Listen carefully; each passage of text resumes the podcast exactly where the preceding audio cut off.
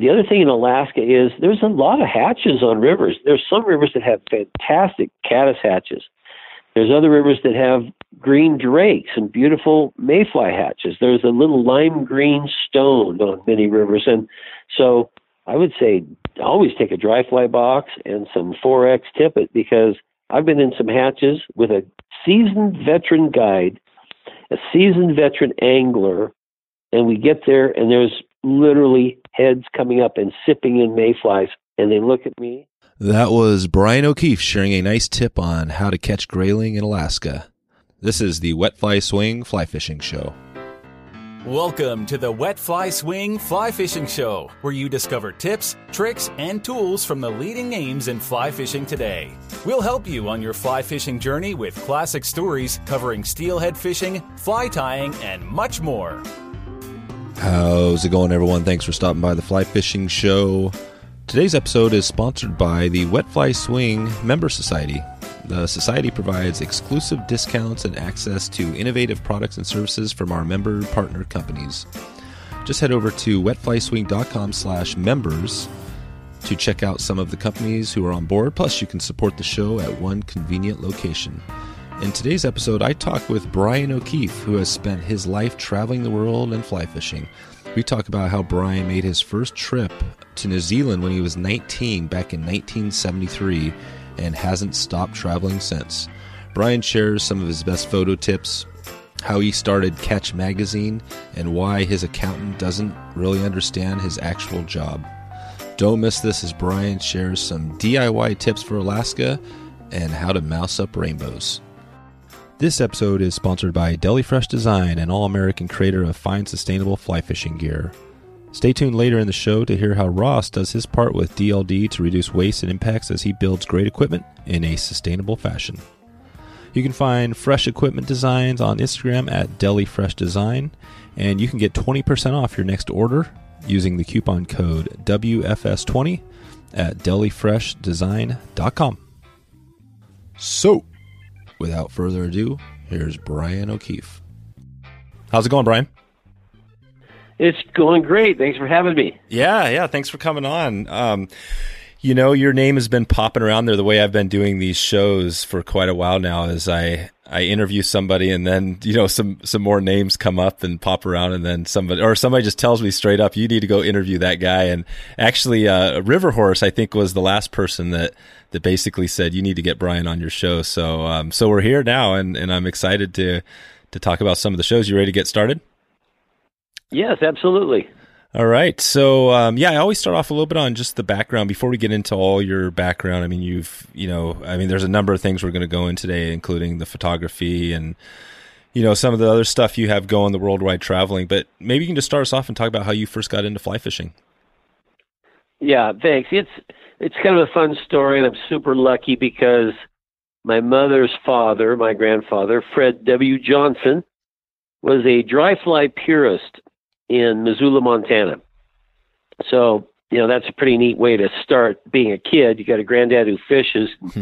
he also fishes a really traditional, more English style. He learned to fly fish in England and so many of the streams over there they don't allow wading and you fish to rising fish only and only upstream and nothing subsurface so hmm.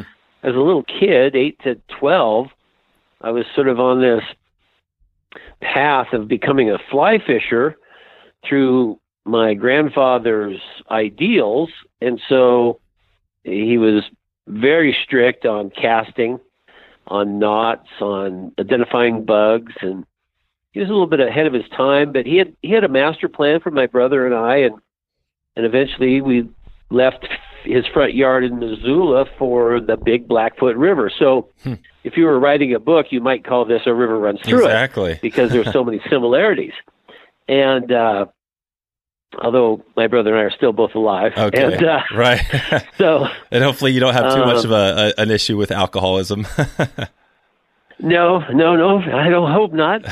um, and so, you know, we just we just fished the Blackfoot and learned a lot. We were kind of on a three year program. The first year we were on the river, we never actually fished with flies. He had us do fly casting practice. But then when we went to the river, we actually had these big long, well, they're just called cane poles with line on the end of them and to a hook, and we would catch live grasshoppers.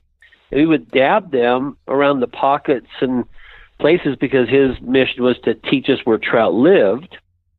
And then about the third year, we put it all together and we could uh, actually, you know, walk up the river, cast into good spots. We didn't adhere to English style of just rising fish only. We fished everything. Yeah. And back in the late 60s, you know, man, any river in Montana with a Joe's hopper or Gray Wulff, there was a lot of action. So, hmm.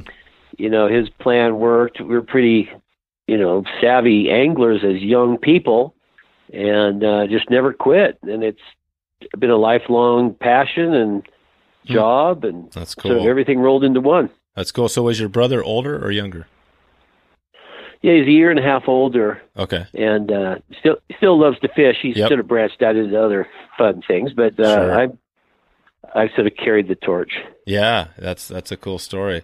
Yeah, and, and I you, you, said 1960, so Montana. Just the first thing that comes to mind. I recently interviewed Joe Brooks, um, the you know the uh, great nephew, I guess, of the the actual Joe Brooks, and he, he was a big guy. Yeah. They called him Mr. Montana. Do you remember anything about Joe Brooks back in the back in the day? It, oh, of course. Then, yeah, you know, yeah. I, I, yeah, but I read all his books, and he was a contributor to Outdoor Life magazine, and and I kind of grew up in with an appreciation for him because I saw some of my first photographs from Argentina and places like that a long, long time ago, and that probably planted a little seed and mm. became part of why I wanted to travel a lot. But on the other side, my grandfather hated him because he promoted Montana and he kind of, you know, oh, coined yeah. the phrase blue ribbon trout stream. And huh. then all these rivers were in his articles and I read them all because I poured over that stuff and uh, it just bothered my granddad to no end. So I had this sort of a love hate relationship with Joe Brooks. But uh, yeah. I'm glad you you had a contact and were able to get some of the probably the neat family history that he had. Yeah, yeah, we did that, that episode. It. Um, oh, I don't have it handy for me, but yeah, the interesting thing, you know, not to go too deep in Joe's life, but I mean, he was you know, had a crazy life because he started out on uh, kind of, you know, very well to do. But then through his life, midway, he found himself living homeless on the streets and uh, wow. it was amazing. You know, for five years he disappeared and was pretty much just a homeless, you know, transient. And then uh, out of wow, nowhere, I didn't of, know that. Yeah, and out of nowhere, he gets sober, and uh, for the rest of his life, life he dedicates it to teaching people about fly fishing. Oh, that's very interesting. Yeah, so that's the that's the story, and that's the documentary that we chatted about on on that episode. But um, but yeah, I mean, for your story here, so I I did want to ask you about where the bug came from. So you know, it sounds like you know guys like Joe Brooks. Is there any other thing you can attribute because you've traveled pretty much all over the world, right? Fly fishing. Yeah, I got an early start. You know, I'm 64, and when I was right out of high school, well, I had a plan to graduate from high school a semester early, and then I moved during my senior year, and my new school district in Portland, Oregon would not allow me to graduate early. They said I had to stay for the whole year, even though in that school district I had enough credits to graduate after my junior year. So I I worked and I saved money, and my plan was to go to New Zealand for three months during that, you know, semester I was going to be gone and go to Oregon State and start a fish and wildlife program. Well, I stayed the whole year, but I still had my ticket and my money saved, so I I headed off to New Zealand in 1973. And that's that's basically a long time ago. What year were you born in? 75. Well, you see? Yep. That seems like a long time ago then. So But I, to put it in perspective and going back to my grandfather a little bit, my grandfather and grandmother went to fly fish in New Zealand, dedicated fly fishing trip in 1951. Wow. And and now huh. I I even wonder how did they get there? My friends didn't even know where New Zealand was when I left in 1973. It's almost a it's a new country from in yeah. geologic time, but it's still I mean, did they take boats? I yeah. mean, I don't even know. You know, I'm sure they probably flew most of the way, but so here here's some perspective on you know who is a trout bum and who's exploring and who's no, it's all been done. Yeah. Even you know New Zealand, 1951 had to be kind of a pioneering deal because when I went in '73, I basically backpacked from the north of the North Island all the way to the south of the South Island and zigzagged back and forth from river to river. And in that whole fishing season, every day, I only ran into anglers in one place, and that was the famous Lake Taupo. Huh. And there's always going to be anglers there. It's rich in history and tradition. But once I got off into the valleys and the mountains and just backpacked, lived off the land and and fished, I never saw another angler in New Zealand in the entire fishing season. So, hmm. well, those days are long gone. Yeah. But what a great experience it was to just be freewheeling, 19 years old at a Fenwick fiberglass rod, a Pflueger medalist reel, scientific angler, ivory, mm-hmm. floating line, and miscellaneous flies. And it doesn't matter really the flies. In fact, I had to tie some. I was running low, so I just found chicken feathers in, at people's farms and made my own funky little flies. Hmm. but you know, that was just a great way to get immersed into this world class fishing scene. Although I had great fishing in Montana and Washington, Oregon, British. Columbia by the time I was 19. And so, well, my three months went too fast. And then I extended my visa to six months. And then that came and gone. But I was way in the south of the South Island, middle of nowhere. And, um, well, actually, they take immigration very seriously in New Zealand. And I, uh, was caught. And the next day, the police put me on a plane to Melbourne, Australia, which well, I guess I was kind of done and ready to go anyway. But long story short, I went across Australia to the outback, worked, and then worked my way up through Indonesia and Southeast Asia. And I got a job teaching skiing in Kashmir, India, in the Himalayas. They have a little ski resort up there with chairlifts and stuff. So I was basically their first ski instructor, and my job was to teach these world class climbing guides how to ski so they could become the ski school the next year. And eventually, okay, the seasons roll, and I come home, and it's summer, and I lucked into a job in Alaska, and I went up there, and eventually made my way to Oregon State and Central Oregon College, and and then, you know, I'm sort of back to reality, and and from there, you know, I was just a total goner for fishing. I experienced some wonderful stuff. I, I it was just starting the process of where to go next and how can I keep doing this mm.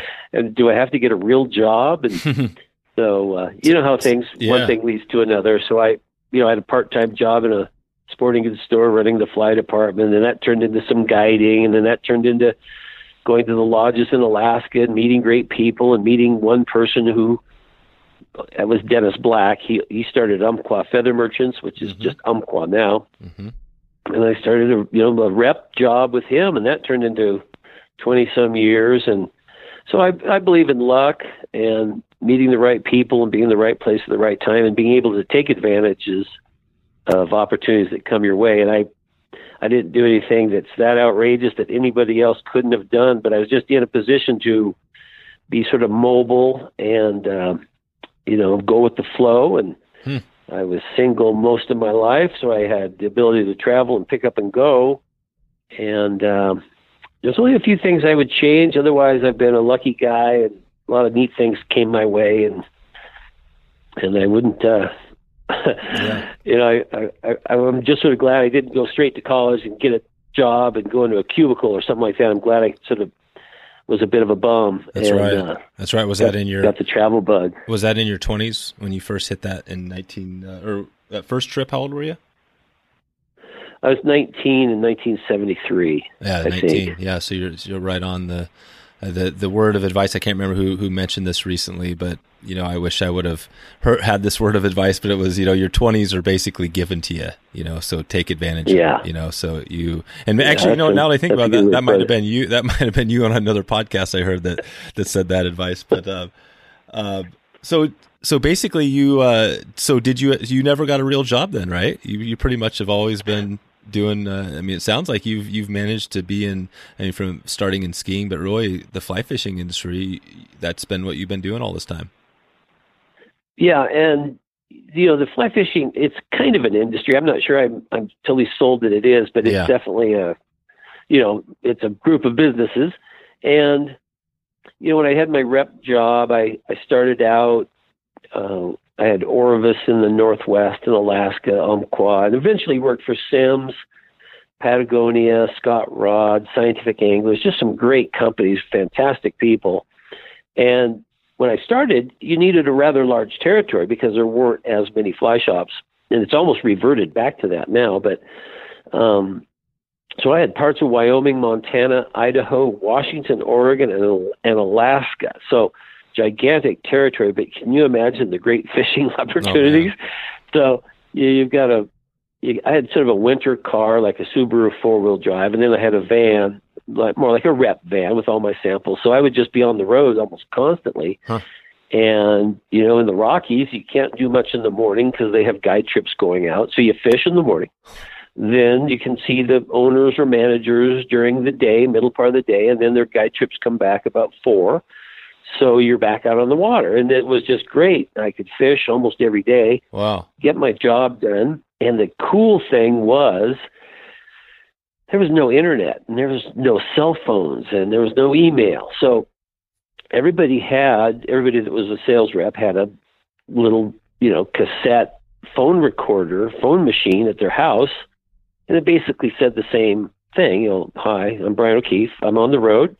Please leave a message at the beep. Well, to me being on the road meant Idaho, Alaska, or Belize, the Bahamas, or Christmas Island. You know, I mean, my sales manager didn't know really where I was. they didn't have, you know, your your constant technology now of text and Right. email and So you could just disappear. You know, I for, got away- You could disappear for two weeks and Oh, nobody God. nobody even know. Yeah. In fact, my best month I ever had as a commission sales rep, I was out of the country three weeks. So I Wow. I kind of worked the system. It sounds like you you had. know, you it- get- it- yeah, I mean, it sounds like a pretty. Um, I mean, if you can make it work, it sounds like a pretty amazing life. That you know that that what you just talked about there is that something. I mean, are people still? Is that still the, the life for the, for the reps? Well, it's changed just a lot, be, mainly because of technology, and you know, it, there's been some highs and lows. In the '90s, it was really a great job. It, it paid really well. There's new shops opening up, some great people getting in the sport. Um, it was a real boom in that a lot of people were picking up fly rods for the first time and, and becoming kind of weekend warriors, but some of those graduated into, you know, lifestyle and, and lifetime anglers. But, you know, we were so busy and there's a lot of sales meetings and there were sport shows and trade shows. So it's it's a real job.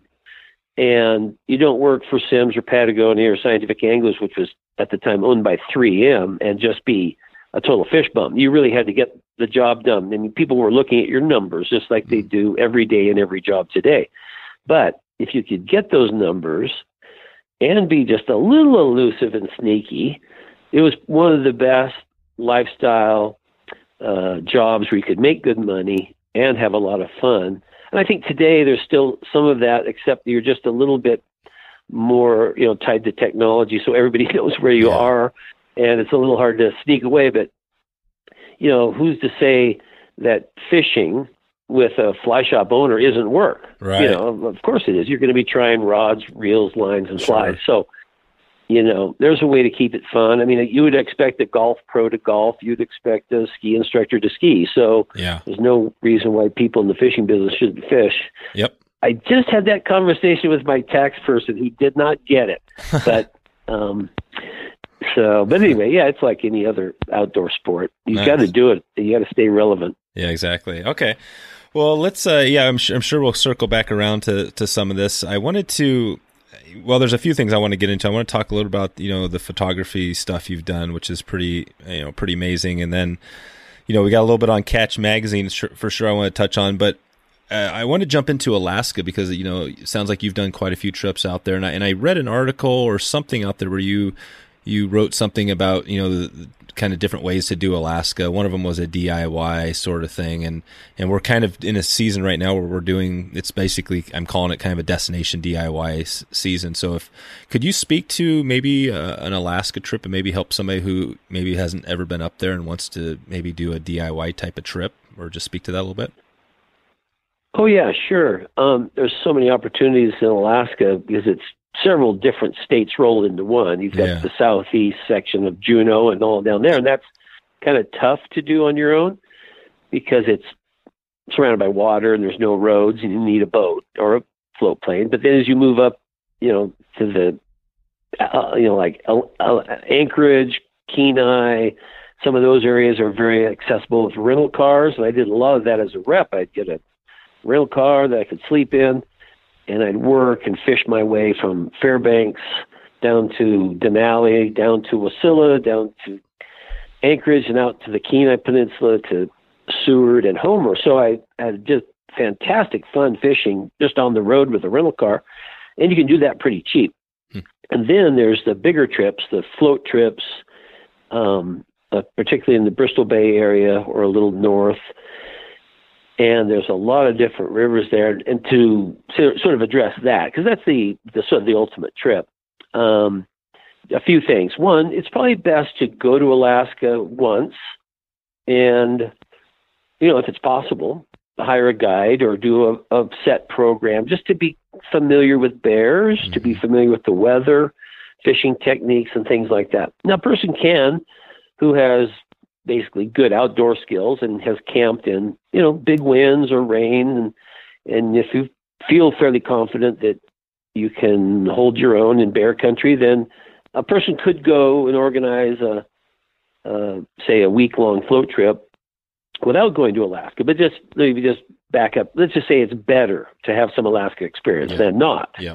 But uh, so the basics are you know, there's quite a few rivers that have lodges and guides. There's some rivers that don't. And so a person might as well get the most complete Alaska experience you can and try to find rivers that aren't guided and or have a lot of float planes on them or lodges on them with lots of jet boats. So that just takes some research. Everything's basically online. Yeah. Um, you can go river by river and what was one of your out, What was one of your favorite? If you think of a maybe a species, did you have a, a, a certain species you really love to go for up there? Yeah, actually, uh, I'm glad you asked that. Um, my favorite type of trip was leaving early in the season, meaning June, and actually between my friends and my brother and I, when we planned these trips, we would sometimes be the very first raft down a river. So the charter company that you connect with. It has a, a de Havilland beaver or an otter or a goose that takes rafts and anglers and drops you off. You know, usually you, they also provide the raft and oars, and definitely get oars, not paddles. um, uh, cooking equipment, everything except sleeping bag, tent, and tackle. So once that's all arranged, you get dropped off. Well, they'll say, "Well, yeah, you should do okay. You know, we haven't dropped anyone off there that yet this year, and that would always make us smile because this is great, you know.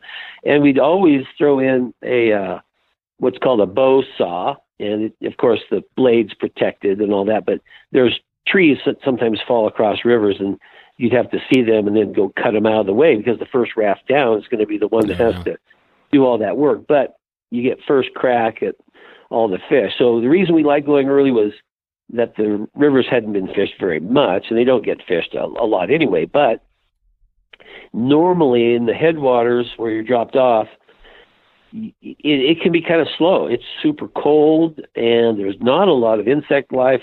But as you work your way down, and rivers pick up some of the tundra tributaries that are a little warmer, you start getting into bug life. You start hitting char and grayling, and then maybe on day two or two and a half, you hit the rainbows and we just love to mouse fish mm. for rainbows. But cool. of course, the little baby sockeye, chum, chinook, and silver salmon are migrating too, and they're about an inch and a quarter.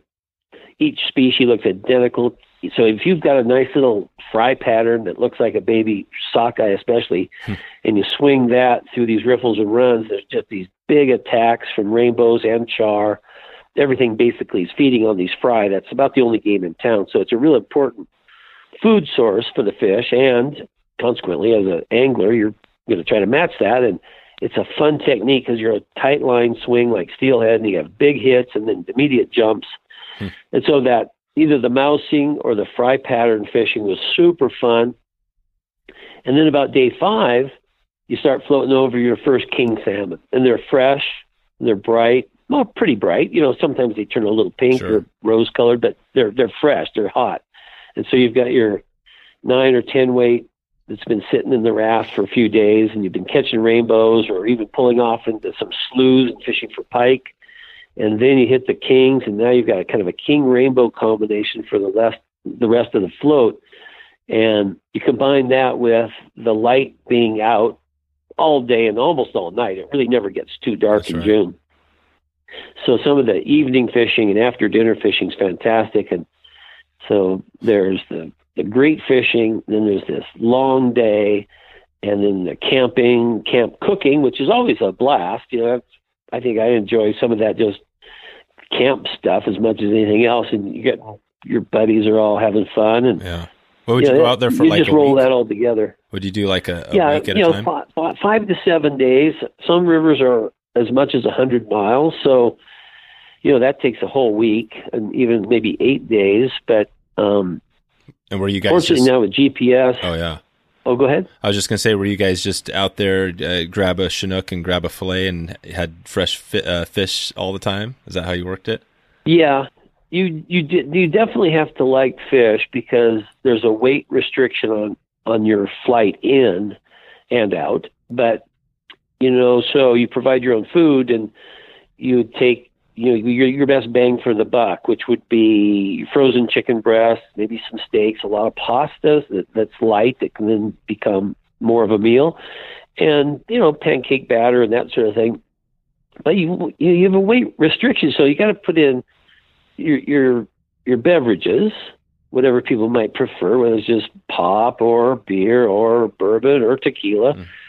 And um, you know that all adds up. So you have to sacrifice a few pounds here and there, and you, you don't have the luxury of taking ice either. So, well, the rivers are cold. You have a mesh bag for your beverages, and and so eating fish was really part of the menu, uh, at least every day, and sometimes two meals a day. So you have scrambled eggs with salmon, and you can make kind of a salmon sandwich. And then at mm-hmm. dinner, you can have grilled or cooked in foil or any kind of combination. We figured on a week long float trip that you've basically had salmon in every form except a salmon margarita. and and you just you know yeah you might get a little tired of it after a while. Salmon is a strong flavor that yeah. that, that can kind of overwhelm, but it's healthy and it's there. And the key was not to catch some big 22 pound king salmon. It was to catch a four to six pound Chinook jack. So immature male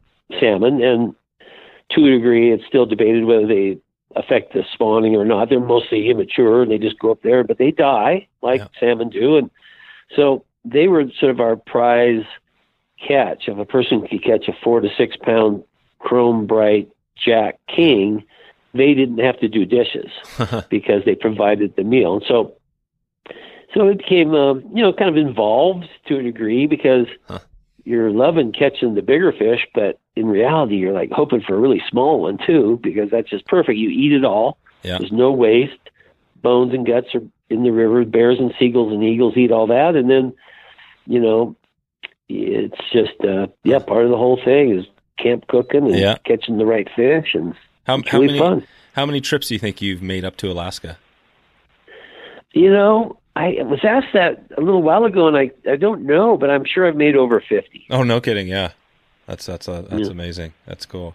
Yeah, so you've been up all around. I mean, without like giving away any secrets or anything, is there a kind of a spot that everybody knows about that you know where, where you might be able to do this sort of sort of a trip that you're talking about? I mean, I know there's tons of places, right? Depending, you mentioned some of them, the Kenai Peninsula, but but as far as getting a float plane, maybe doing it yourself, is that a pretty still a pretty easy thing just to do? Call up somebody and say, you know, I want to go into Kodiak or something like that, or what would you recommend there? Mm-hmm. Yeah, yeah, exactly. You can do it from Kodiak all through the Alaska Peninsula, Bristol Bay, and farther north. every little town that's you know like there's King Salmon, Naknek, Yep. Dillingham, those towns. All of them have They all have it. You know they ser- everything's served by plane. So several people really depend upon a certain amount of people to uh, contact them via usually you know their website. And um, yeah, they're in the business to get a few anglers out Yeah. to these rivers, and there's other options too. There's parts of uh, Alaska, like in the Wood-Tikchik, where there's fantastic canoeing from a lake to river, lake to river Oh, systems cool.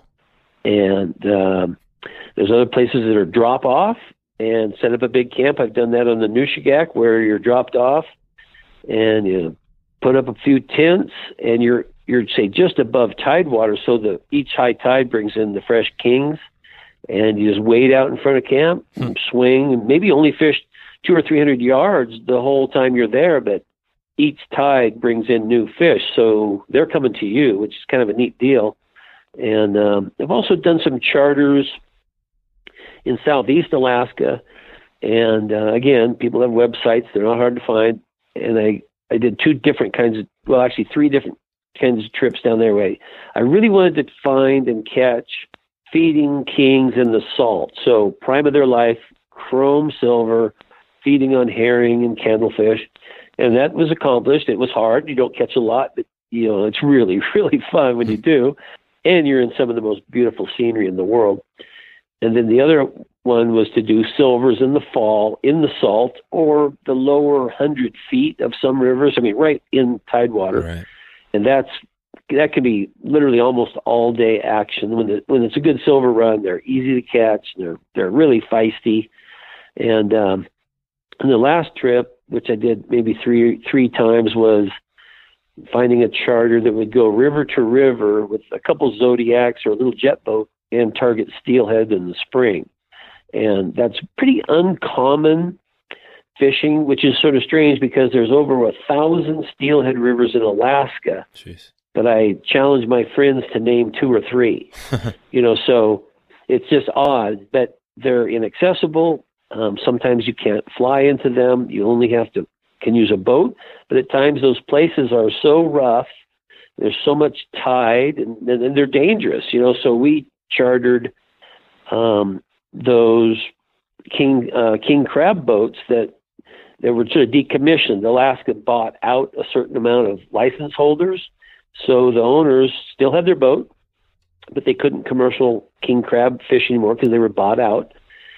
Well, they're the best skippers in the world. They have seaworthy boats and they're up for anything. So we would take those kind of deadliest catch guys and put four or five friends on a boat with some zodiacs or kayaks and off we'd go and just go river to river and hike up.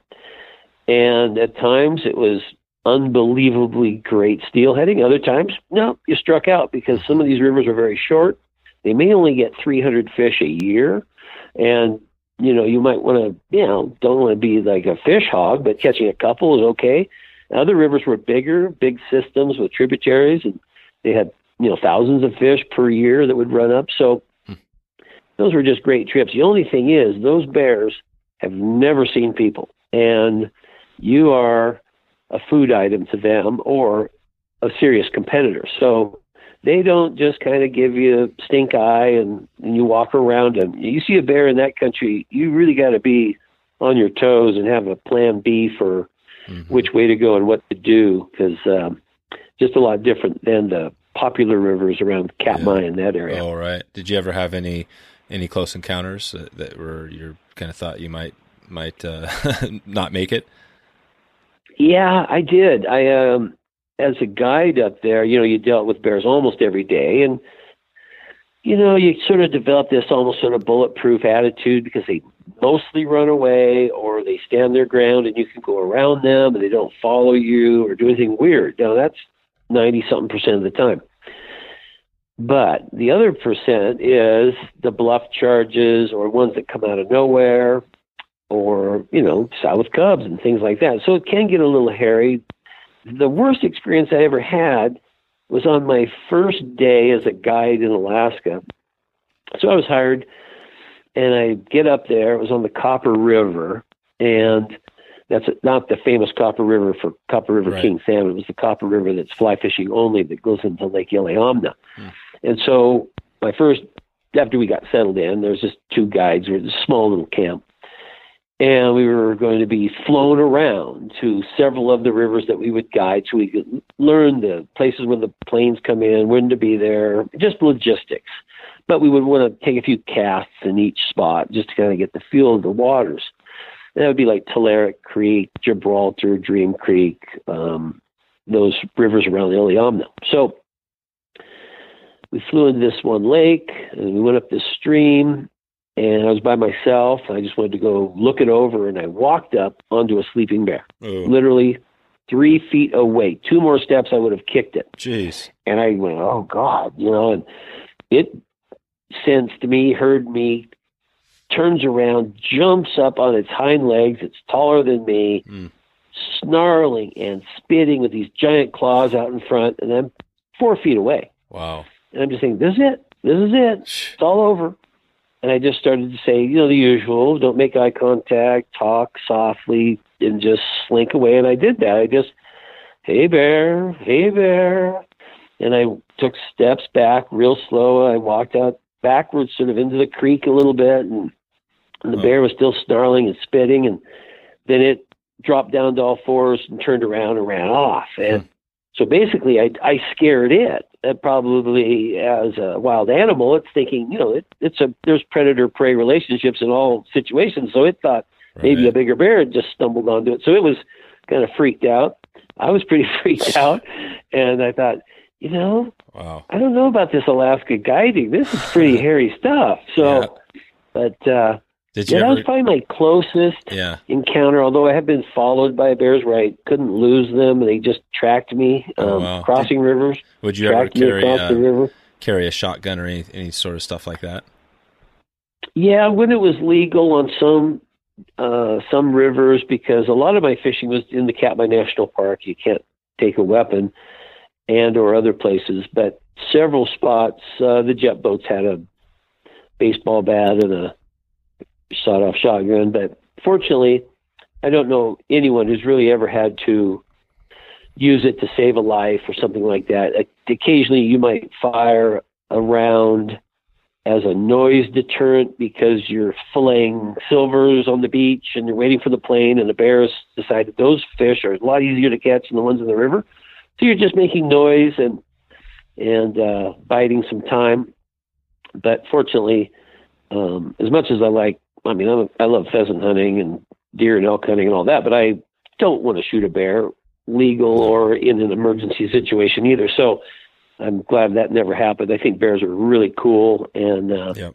that's just part of the Alaska experience. Yeah, it is. Yeah, it makes you feel better more than anything having the shotgun. Yeah, just like it's something just in case something crazy happens. That, that's about it. But uh, Oh yeah, so okay, it's a we'll good get sleeping pill too. Yeah, exactly, exactly. Well, you know, there's a bunch of stuff we could uh, go on here on Alaska, and, and maybe we'll swing back around here. But I did want to touch um, base a little bit on Catch Magazine because I think that's uh, you know one of your projects that seems like it's really blown up pretty pretty big. I guess part of the whole Instagram and everything that's been going on. But can you talk a little bit about Catch Magazine? Maybe describe it to somebody who's never kind of heard about it or read anything about it.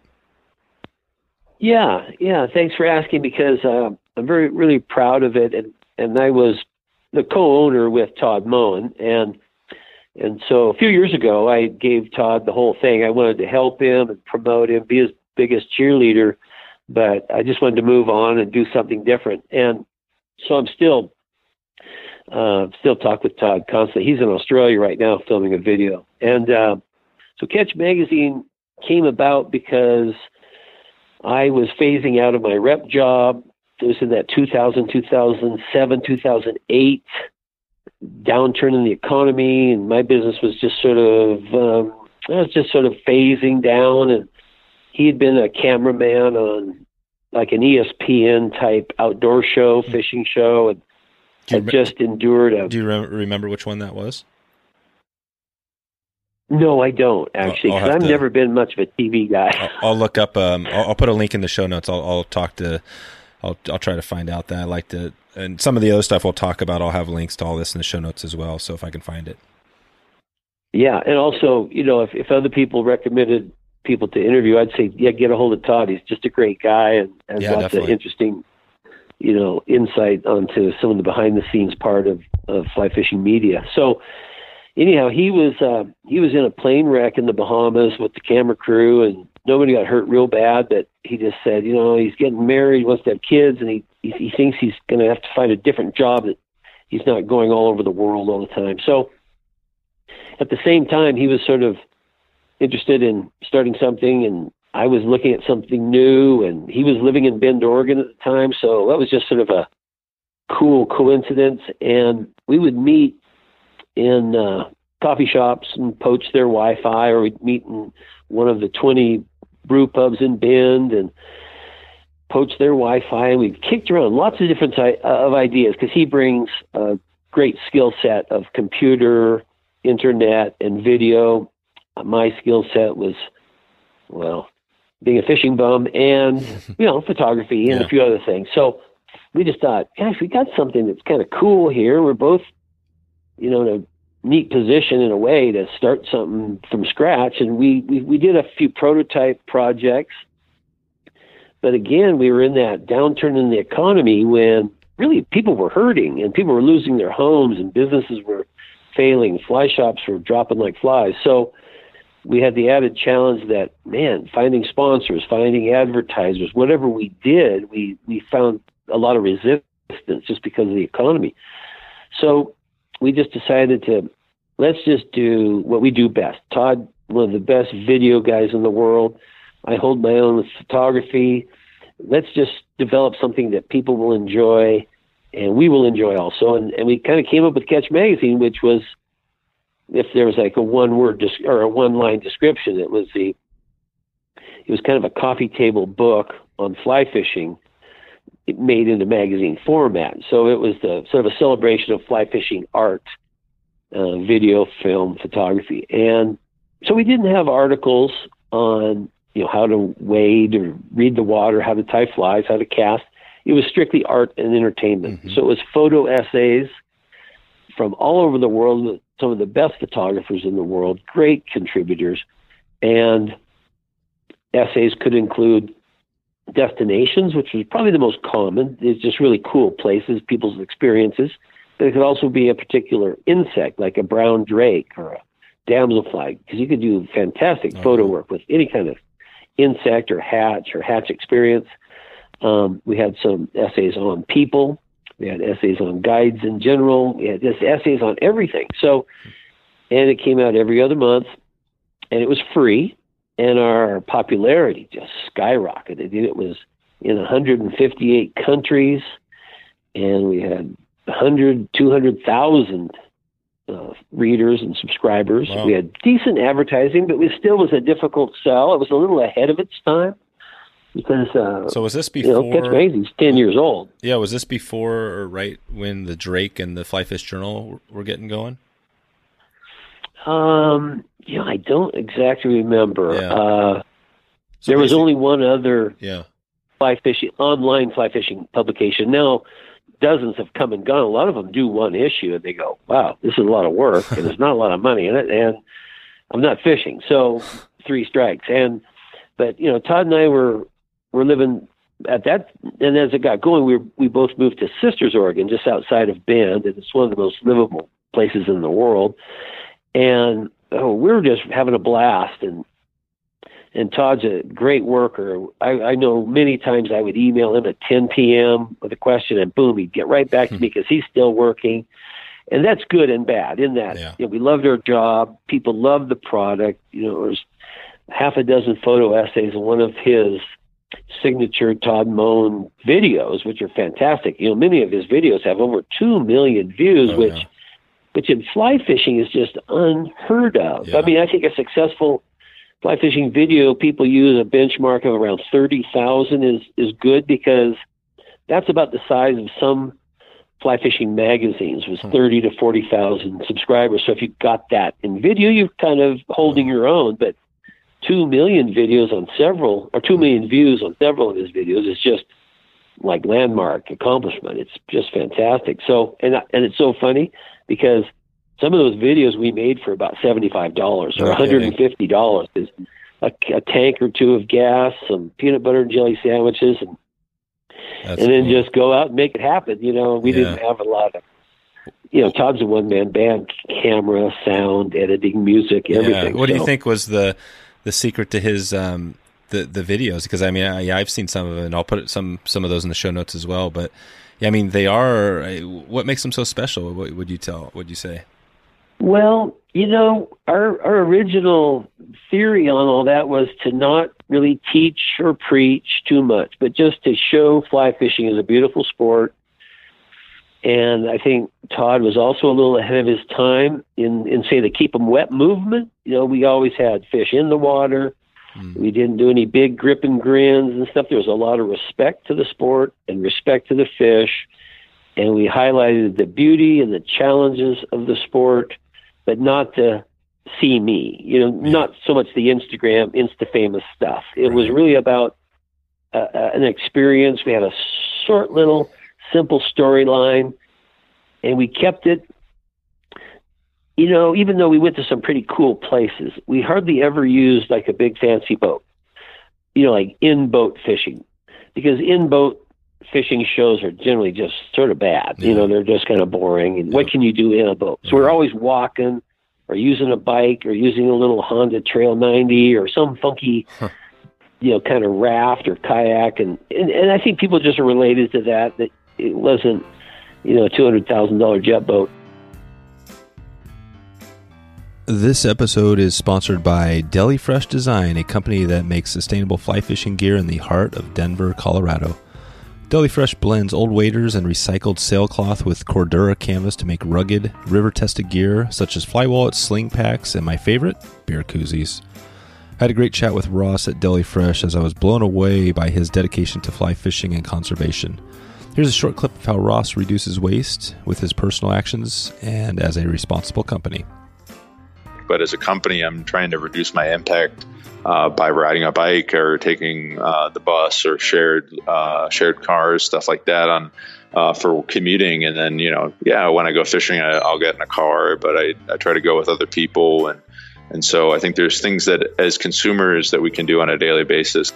My own mentality of doing those things on a daily basis, like driving or, or riding a bike, uh, and then trying to see what uh, what materials I can use that reduce waste, or what I'm trying to do as a person and as a company. Pretty good stuff, right? Let's support a great company doing business the right way. All of DFD's gear will help you spend more time casting and less time juggling your stuff. To see these great products, go follow them on Instagram where you can see their latest designs.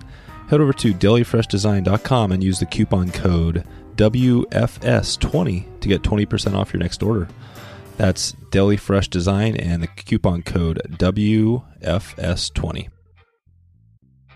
I mean, when you were doing the videos, were you guys there working together on these things and taking photos at the same time and kind of, you know, was it kind of an equal thing or, or were you off kind of doing, you know, most of the photos on your own?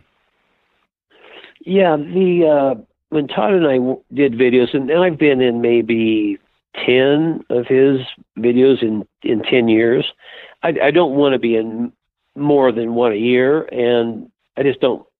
I just have a thing about kind of overexposure of in any sport or business or activity. It, there's room for everybody, and I don't want to pig it. I don't want to be people to think that I'm some uh, guy that just has to get his pictures taken all Right. the time. The rock and star. so yeah, so but you know, we're partners, and we bring in other people. We might have to pay, or we have to at least cover more costs and that sort of thing. So we kept it cheap. We kept it really fun and light, and we were nimble and fast. We got good at doing stuff. We weren't a big crew. You know, we could jump around log jams and get the drone up, down, and, and do a lot. All through that, I would try to take some of my own photos too, just because we're in great spots and really neat stuff. But when you're doing a video, you do have to kind of stay focused on continuity and the the, the storyline, that sort of thing. So it, it's not Yep. too easy to get a lot of photography done, but uh, we managed to get a little bit of a balance in there. And and I think the best part is we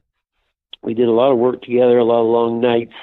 And we, well, of course, like any sort of little business, you know, you've got financial issues and needs, and Mhm. the, I think the best thing that came about 10 years later is Todd and I are still just great friends.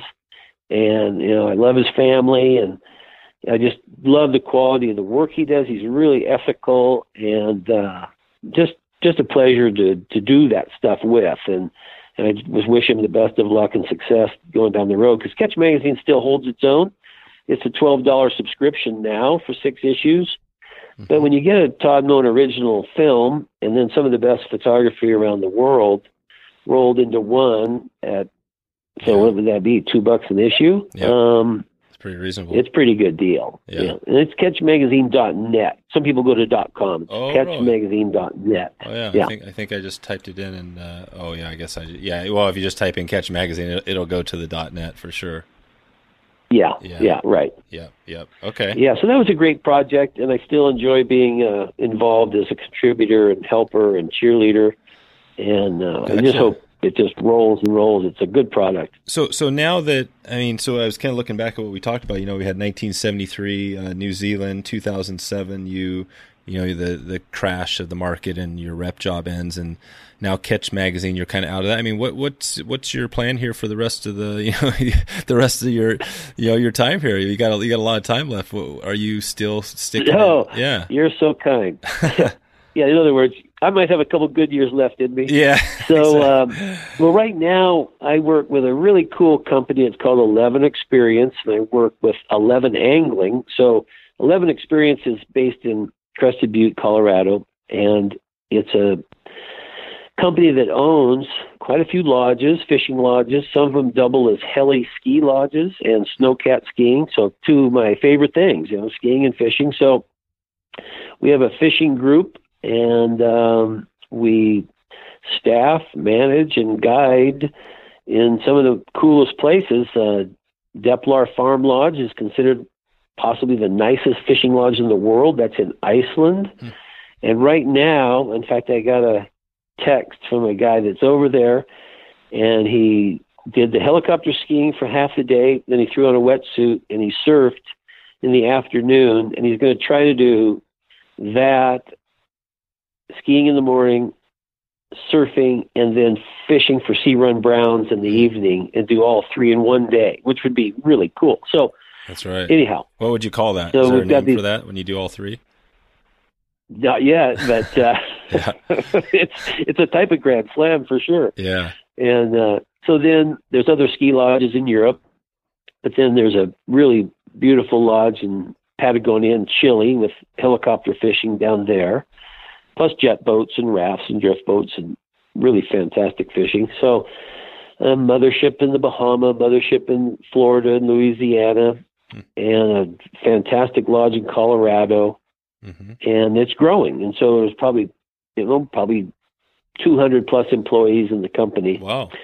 and it's called Eleven Experience, which you could ask yourself or your listeners, like how many of you've you've heard of Eleven Experience, and a lot of people say, "Well, I haven't yet. What's up?" I mean, it's just been kind of under the radar. It's a building and growing company of real, real avid, active, and super intelligent people running this company to make a, a real dynamic kind of approach to fishing and skiing.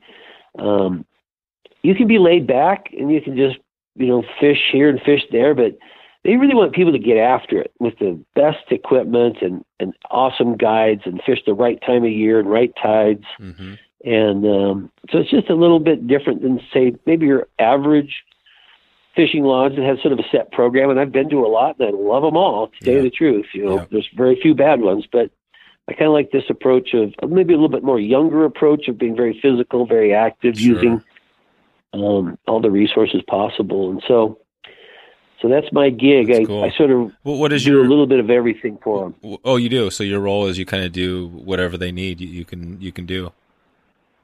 Yeah, and you know, since they're uh, almost sort of a moving target, they're growing and they're just trying to get their brand out. I'm I'm supporting that by working with well people that book trips. That would be the Fly Shop in Redding, Yellow Dog, Flywater Travel, Frontier. So I'm a conduit to those guys, giving them information, opportunities to fish our locations. Um, we designed a, booth, a ten foot fly fishing show trade show booth this year. Went to all the fly fishing shows, and we'll go to the IFTD dealer show in Denver in October. So getting the name out, um, that people know who we are, what we do. Mm-hmm. So I work also with magazine editors, videographers, photographers, so we can get publicity. And I work with the angling public, and people that like to go to Chile and Iceland and Colorado and and other places that we're exploring. So I mean, who doesn't want to do a mothership trip in the Bahamas and oh, Andros yeah. Island? I mean, there's a, yep. I mean, these are really cool places and they're well thought out, well managed, and um, hmm. yeah, yeah, it's you know, and because it's that type of a trip, uh, you know, there's limited amount of people that can go. They're not they're not super expensive, but they're not cheap either. So. Mm-hmm you know, it's challenging in a very competitive market of lodges and outfitters to you know, keep people coming and make them happy. And there's a lot of competition. So it's a never ending job. There's plenty to do. I never can get all my work done in one day. I mean, uh, hmm. it carries over into the night. It carries over into weekends, and mm-hmm. and uh, but I work with a great crew, and uh, it's fun. So if people want to, they can go to elevenexperience.com and check it out. There's some yeah. really cool and that's images 11, and videos. That that's the uh, the numbers one one right? It's, it, it, well, you would you would write it out all all the le- all the letters, okay. eleven gotcha. experience stuff. Yeah. Yep. All right. Perfect. And uh, yeah, and you and the, so the skiing thing. I guess we may just touch on this a little bit because there's definitely. I mean, I've done I think 70, 75 episodes or whatever it's been, and there's been a skiing theme. In fact, I think the last interview I did, we talked about skiing again. A lot of people are you know they're in the skiing industry and then somehow they they get into fly fishing. What do you do you do you have any uh, your take on that? Why that is? Is it just outdoor sports? It's kind of all you know there's plenty of people that ski and do other things as well.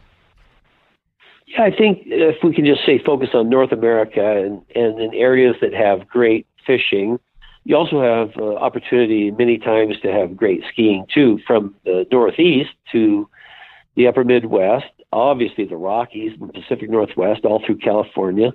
So I think people that are, are kind of attracted to that lifestyle of, of, of whatever it is, whether it's retail, wholesale, manufacturing, media, etc., or um, you know, being a participant. Like when I was doing a lot of skiing, I worked with a photographer here in Bend, and we did uh, the photography for ski areas that did their trail maps, their some of their advertising posters and postcards, and we would go skier to skier. So I was I was just the skier guy, That's but right. I was also kind of a a beginning budding professional photographer. I'd had a couple cover shots, and so I was really learning a lot from this old pro. And then we got to go to Taos, New Mexico, and Squaw Valley, and Grand Targhee, and all these places, and we got wined and dined. And you know, I didn't make a penny, but geez, I got to ski all day, hot tub, mm-hmm. eat and drink for free, and meet just amazing, cool people. And then, gosh, we just look around for great opportunities to get cool pictures. And so I think there's a there's a there's a strata of people who just kind of like, you know, not going to work in a tall building, but maybe like being in a outfitter role or you know ski instructor role, ski patrolman role, and they blend together that kind of lifestyle. You know, there's fishing bums and there's ski bums, and yep. but there's not many golf bums. That's true. You know, there's not many you know polo bums. Right. You you've got to have this kind of grassrootsy, yep, a little bit of hardcore type person that's willing to sacrifice maybe making more money for having a great That's life. True. Well, it's a great life making money too. I take that back because you have you can afford to send your kids to college. You can have yep. great health insurance, but there's other people who are more risk takers. Yeah, well, that's that's for sure. Okay, you know, if you look at your background and the photos you've done, do you have a photo that's kind of been maybe your most popular photo or something you're most proud of? And, and is there a story that goes along with it? Well, I think the one that has probably been seen the most and people just sort of like a lot, and I do too, is an underwater permit shot from Turneffe Flats Lodge in Belize, and the guide's reviving the fish. He's barefoot on the sand bottom. We were, we're fishing an ocean flat, so there's really super clear water that come in on an incoming tide, and it was just like glass. And this fish is just you know perimeter cool. So Mm-hmm. he's got it by the tail, about to release it, and I just I had an underwater camera, not a housing, it was a dedicated dive camera, the Nikonos Five back in the film era, and I just went around and kind of took a picture from about three feet away of its front, and then its kind of 45 degree angle, and then from the side. I just took three or four shots because it was film. You know, he didn't blaze Yeah, he's got Um, he's got yellow. The, like the you do ha- now. The guy has yellow shorts on, right? Exactly. Yeah, I'll, so I'll put a that link. one I'll was put a link. sort of That's a great shot. Yeah. Yeah. It's cool. It's simple, but it just kind of has a bit of a pizzazz to it or something. And that's probably the shot that I guess is my mean one of my best shots, I suppose. And um and then I can't really think of others that just completely blow my mind or anything, but um I've just been super lucky to have been to so many spots and you know, out of the country 150 some times on fishing trips. So I've I've got quite a library and and I just I just like it all. You know, I I like some very simple stuff that has mood in it or I like uh, a bit of humor. And some of those aren't, you know, world class shots technically. I mean, fine art photography is technical. I don't do it. You know, it's for big blow ups and expensive prints. I'm more of an editorial photography, so you, uh, what you see is what you get, and I don't manipulate a lot. I just like kind of taking you know shots of day in fun experiences and everything that's wrapped around fly fishing: the travel, the food, the people you meet, wildlife, weather, everything. So I don't have a lot of super awesome, technical, perfect photos, but I've got a lot of experience of people having fun and some great catches and just interesting things that that we all love on the every road trip or every fishing trip. So um, I guess it, it also matters that I've done it a long time. I, I published my first shot when I was 16, so I've had a camera around my neck forever, and um, you know it's so funny. I, more and more, I just use my phone, but Oh, yeah. But I uh, anyway, I still have my big pro iPhone? gear and all Do- that, and it's fun. Do you I- the uh, iPhone? Oh God, I love it. I got Yeah. an iPhone eight with you know, it's just a great tool, Yeah. you know, for anything. And I also use a little Olympus Tough, that little pocket camera Oh yeah. that's waterproof, and its macro setting is so good for mayflies, stoneflies, caddisflies, those macro shots that are fun to get, and hmm and you can drop them, you can put them underwater, and um, really for you know 250 bucks, it's just a great tool, and that all kind of complements my big, huge case of heavy, expensive stuff. But Right. um, Do you have you know, any? there's when you think of, uh, I mentioned the tips that episode, which was great. Can you give us maybe a, a tip or two or three of, you know, somebody that could maybe isn't that great at taking photos, has been stuck in their point and shoot, and, and maybe can shed some light on how you make such great photos? Yeah, I'd be glad to. I'd, I'd put a caveat on that with just two points. One is everybody should, at least once or more than once, go to keep'emwet.org and read the Keep 'em Wet website. It only takes a couple minutes, and there are photo tips on it, but we really have to move in that direction as a whole. Um, I'm sure half the people that are going to hear this go, Yeah. yeah, yeah, I totally agree. We've got to keep fish wet. We can't pull them up by the gills and do all these terrible things that might have been, you know, actually just normal Right.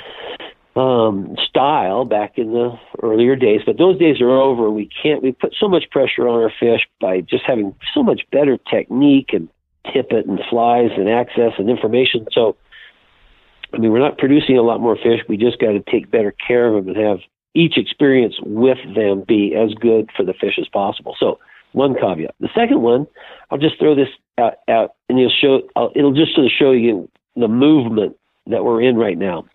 So I do a lot of presentations at fly clubs and sports shows and fly shows, and I have a list of about 20 PowerPoint shows that I send to a guy at a fly club, and he can pick what he wants me to do. Far and away, the most popular subject right now is fly fishing photography. Hmm. More than the Bahamas, more than Cuba, more than Alaska, more than Wow. trout insects and blah blah blah. Fly fishing photography because everybody's got a phone, and so that there's a little bit of responsibility that goes along with that. So we're we're, we're all interested in photography. Okay, that's cool. But that means we're going to be taking a lot more fish pictures. We used to just catch them. Wow, that's cool. Let them go out of the net, and we're good. Yeah. Catch and release. Well, now we're into catch and release 2.0.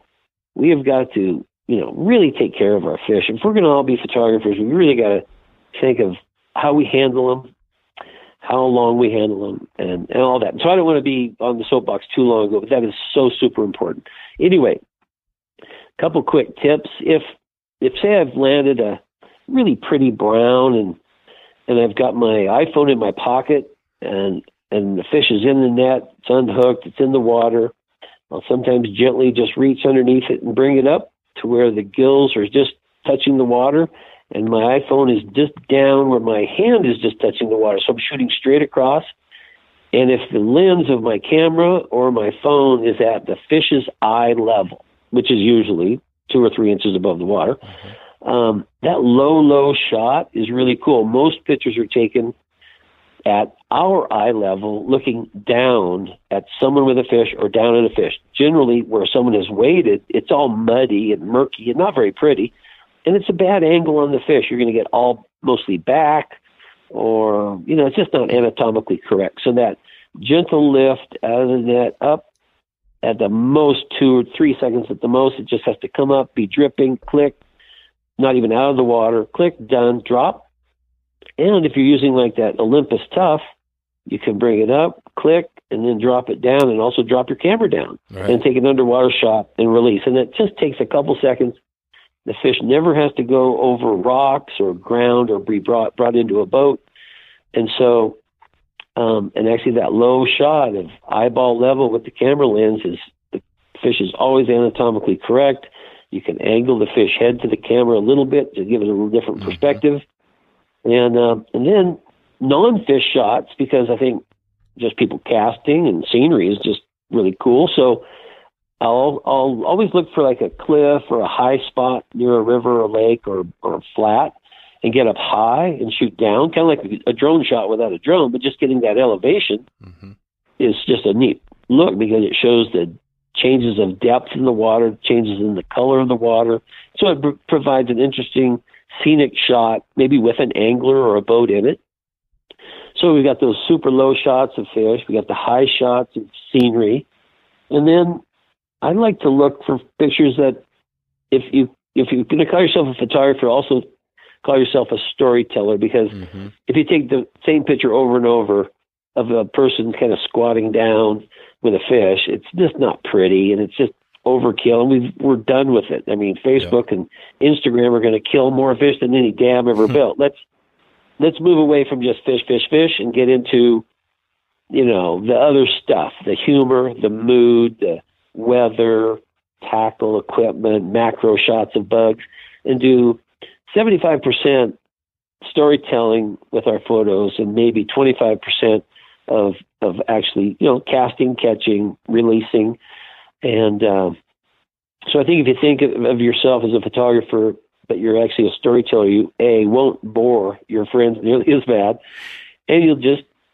appreciate why we really love to fish which is getting out there and it's the travel the preparation tackle, organization, friends, family, you know, dogs, boats. It's everything. It's not just grip and grin, right. squeezing fish. Yeah, so, no, yeah. On that underwater photo, so when you go down with your Olympus or whatever, you go underwater, how do you get the shot, you know, framed? Because it seems like once your camera's underwater, isn't it sometimes hard to see your, your uh, viewfinder?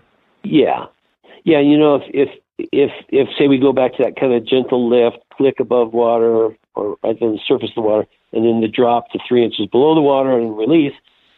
Um, if the camera sort of is already pre-focused for that top shot and brought down, it, it doesn't take but you know tenth of a second to just sort of aim and shoot. And if you're back 10, 12 inches, you're to have plenty of room. You'll get everything. And you can always crop in a little bit to tighten up the shot.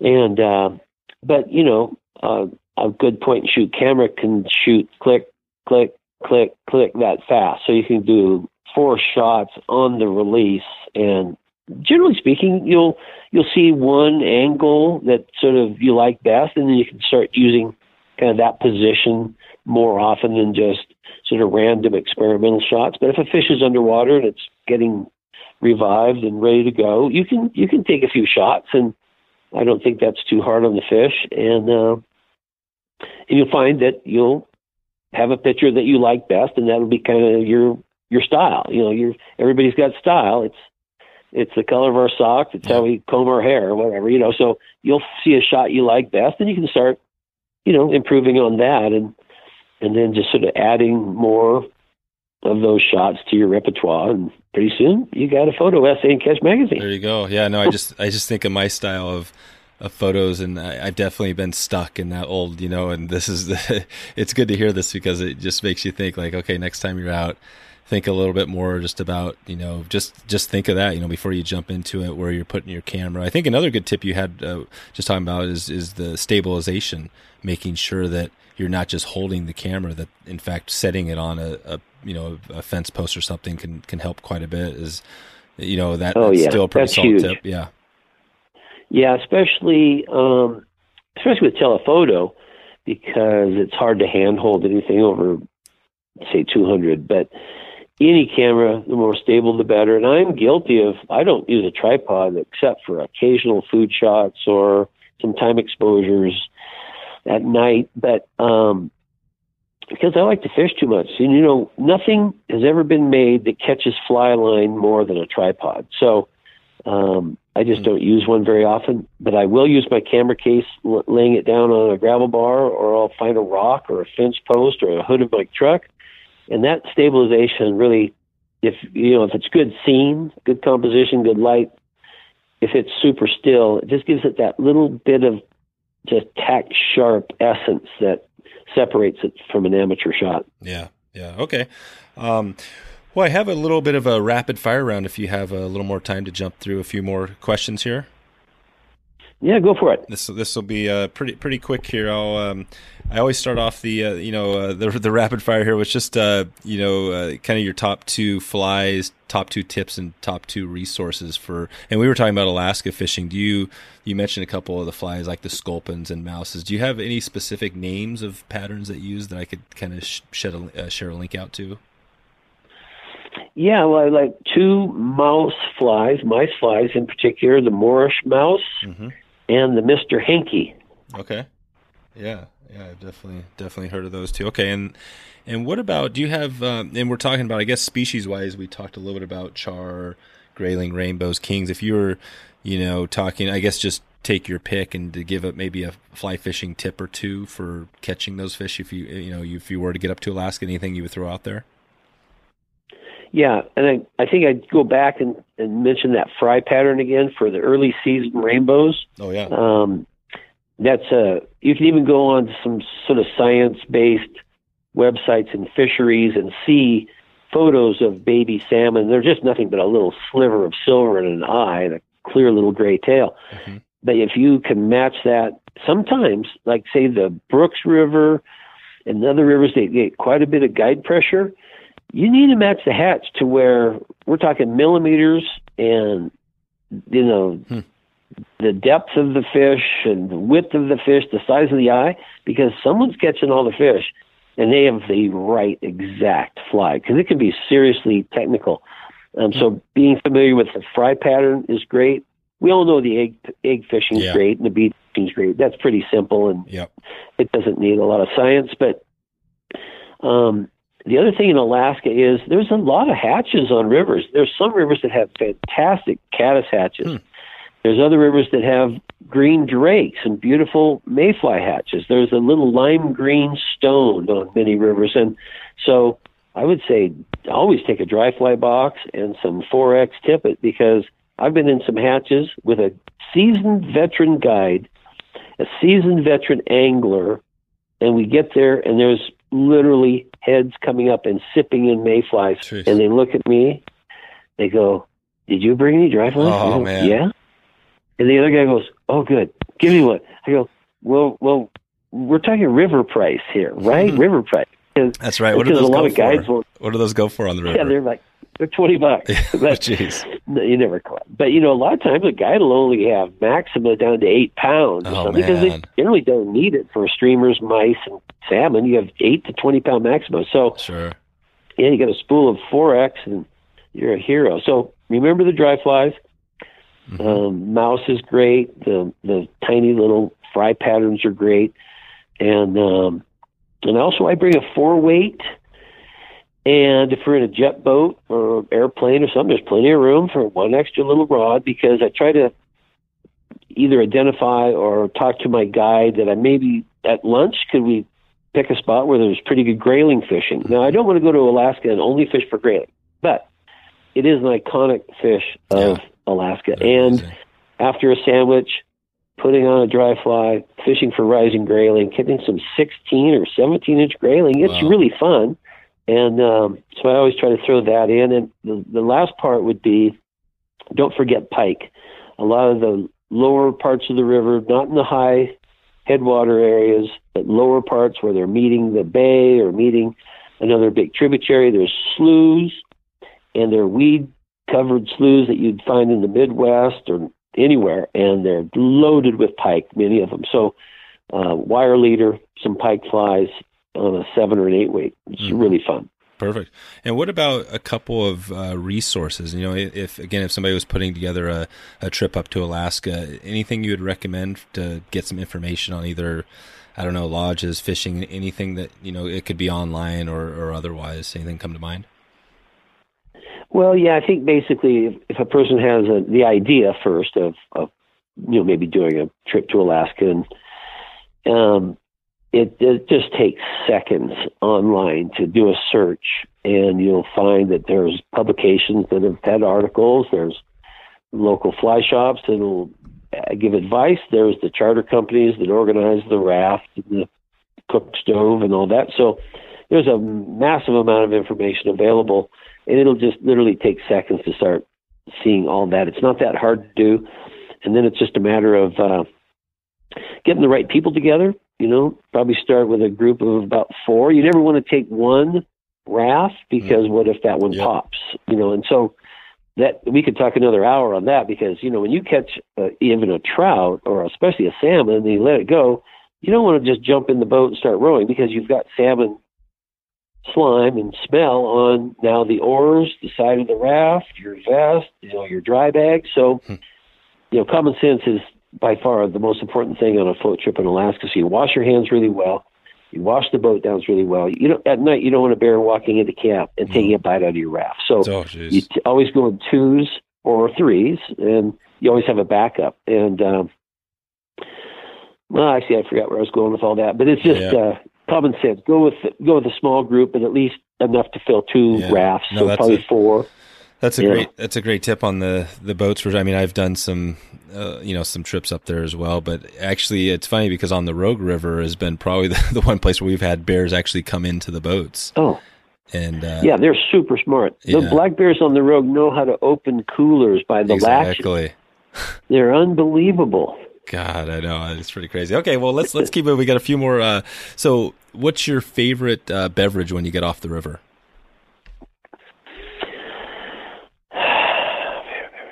Okay, non-alcoholic would be a Arnold Palmer. Okay. if I was going to have a beer, it would be a Shiner Oh yeah. in Texas. Yep. I'm on a, I'm on a Texas roll That's right awesome. now. So That- that- actually I I like them all. River Horse is gonna, he's gonna Um, love you for that one for that that uh, reply. Oh for sure. God, yeah! Shout out, assist River Horse. Yeah. So so And the then, Arnold uh, Palmer, the Arnold Palmer, I I think of alcohol when when you hear that name, but that's not an alcoholic drink, huh? No, it's half iced tea, half lemonade. Very refreshing. Oh, okay. Cool. Yeah, if you got to do a big drive or something like that. Yeah, it gives you a little kick, and uh, Perfect. it just tastes good. I'll try that Yeah. out. And then uh, I like the lawnmower beers too. You know, Yeah. NASCAR beers. I like the I like the light Sure. non-beer beers. Like, but uh, I live in Yeah. well, like Busch and Yep. PBR. PBR. That's right. Coors Light. I mean, after you mow your lawn, is there anything better? Yeah, you gotta. ha- yeah, you can't. The IPAs are great, but yeah, you can't drink a bunch of those, otherwise you feel like crap. So if you wanna, And then if I'm in uh, Livingston, Montana, or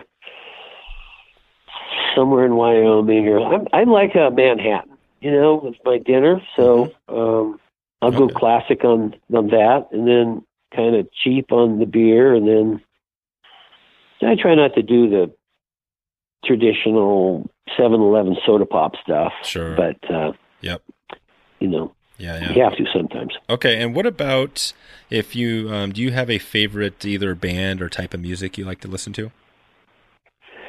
I'm all over the board. I just went and looked at my Pandora playlist, uh, my stations, Mm-hmm. and I've got everything from, well, I don't know if they're obscure, but say the BoDeans and uh, classic American rock. Mm-hmm. I've got some interesting, eclectic cultural music from the Caribbean. Oh, cool. Um, I'm not a big jazz guy. I'm not a big rap guy. Yeah. But I I think when you cross Idaho into Montana, you better be lifting some Johnny Cash, That's right. some Merle, or some Hank, Oh yeah. and just crank it up and sing along. Yeah. Um, yeah, I go from ZZ Top to uh, Norah Jones. You know, Yeah. everything in between. Yeah, gotcha. Okay, and what about? So you talked about skiing. Were there any other sports that you played or were into, and you know, during your life, other than other than skiing? Yeah, you know, I was actually a very good gymnast, and I started early at four years old. My my mother was kind of acrobatic. We were always doing weird flips and games and stuff as little kids, and then I just sort of got into it. I really liked it, and so that sort of segued into springboard diving, and I Hmm. I had uh, a good run, and then I coached both, and then I was a judge of both gymnastics and diving. Oh, wow. And I, I really enjoyed playing soccer, like every kid. I loved baseball. I never got into football as a player. Yeah. Um, it, it, it overlapped different things that I was better at. What, what were you Um, best sure like. What was the one sport that you maybe would have gone pro in, or you had the best chance? Uh, I would say in this order: ski racing. Then, if, even though there wasn't any professional diving or gymnastics, I was good. You know, I was scholarship type Mm-hmm. diver and gymnast, and uh, but uh, yeah, then I was I enjoyed soccer a lot. I was on an, an adult league in Bend, Oregon, and we traveled and played. Uh, Oh, some Hispanic teams that were great, some Hmm. Russian teams that were really good, and then just other club teams. And it was just a good way to stay in shape. And we Yeah. practiced at 4,000 feet, and we could go down to sea level and just run our, you know, run Right. like crazy. So That's cool. that was always fun. And Okay. What What about your? And, uh, Um, do you have a piece of like non-fishing gear, or something that maybe you, you don't leave home without, maybe in your travels or something like that? Anything come to mind other than other than a waterproof bag? It seems like I've got the uh, that's come up a few times. Anything else that comes to mind? um, gosh, there's probably a ton, but uh, you know, you I've, could got, think- I've got writer's block. Yeah, yeah, yeah. No, think Yeah. about it. If something comes to mind, uh, you can let me know. What about your um, ro- your rod reel line? If you're going for, um, let's just stick with. Uh, we were kind of on the the Chinook, I guess. Thinking, what, would- what do you have like um, a couple weights and, and brands and stuff you like to use? Well, um, I am brand neutral mainly because there's so much good stuff out there, and I've have, having been in the you know the manufacturing Sure. distribution side and retail side and the media side, basically every aspect of our sport. I just have so many friends. Yeah. Have you that- done it all? I mean, I've got have you done? Have you repped like almost everybody, or is it one of those things where you've just repped had a few main companies?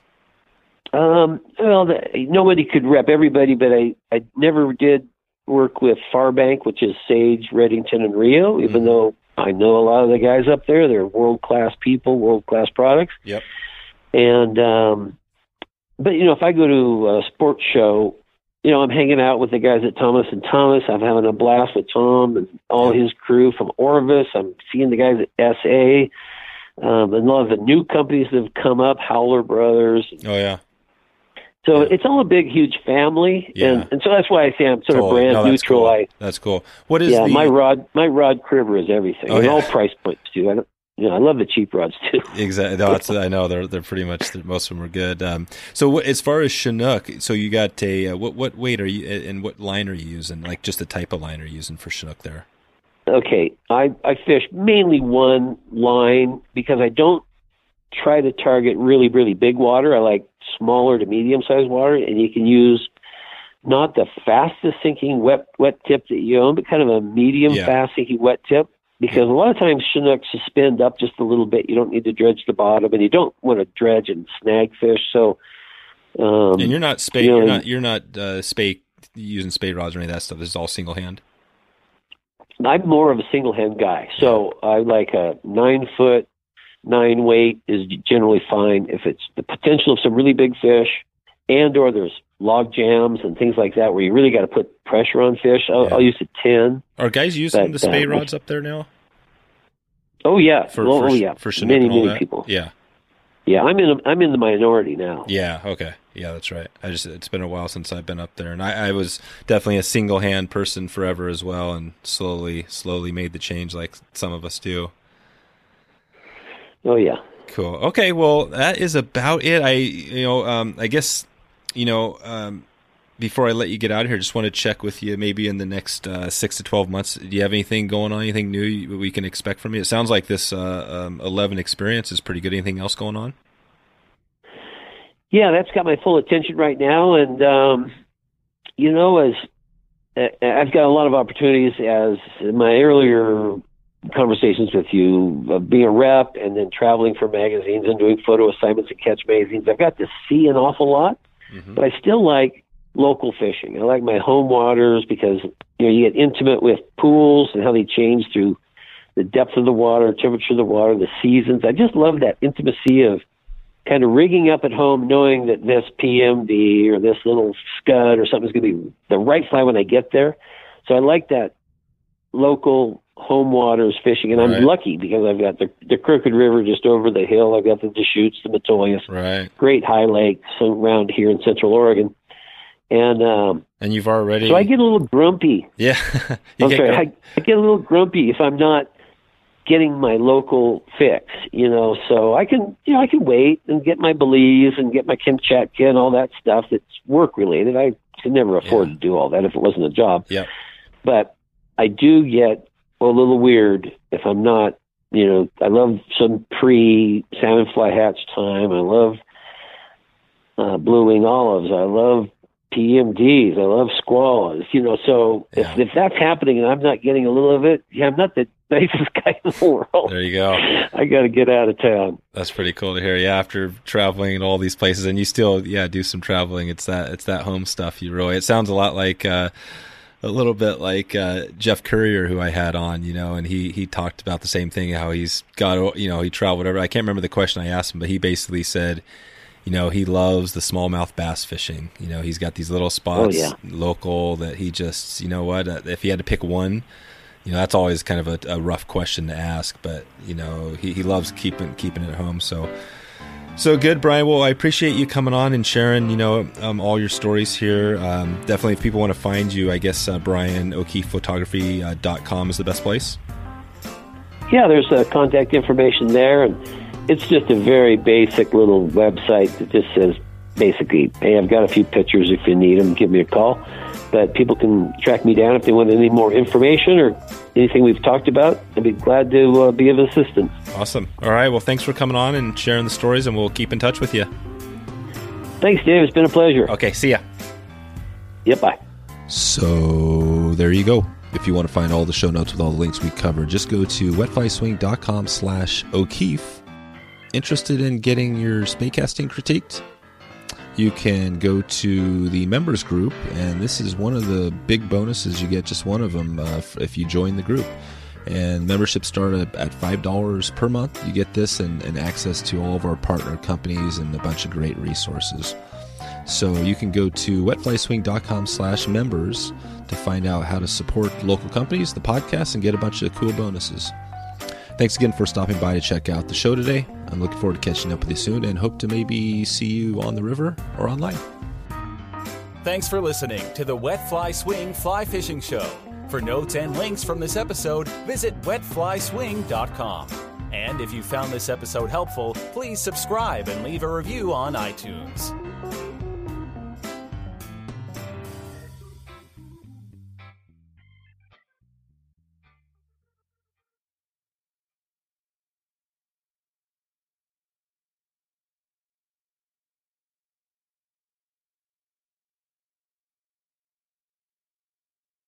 It. All right, this is a special bonus. We've got Junimuna Stewart on board, and she's going to talk a little bit about how we're going to uh, catch some fish this summer, which is coming up, and maybe we'll start off with some cutthroat fishing, but then we're going to do some stuff. All right, Juna. So, what do you think? Where do you want to go fishing? What are you excited to do this this year, this summer? The shoots. Yep, the Deschutes. And what do you? What's your favorite thing about the Deschutes? What are you excited to do? Um, Catch fish? Do you like do you like fishing or do you like camping more?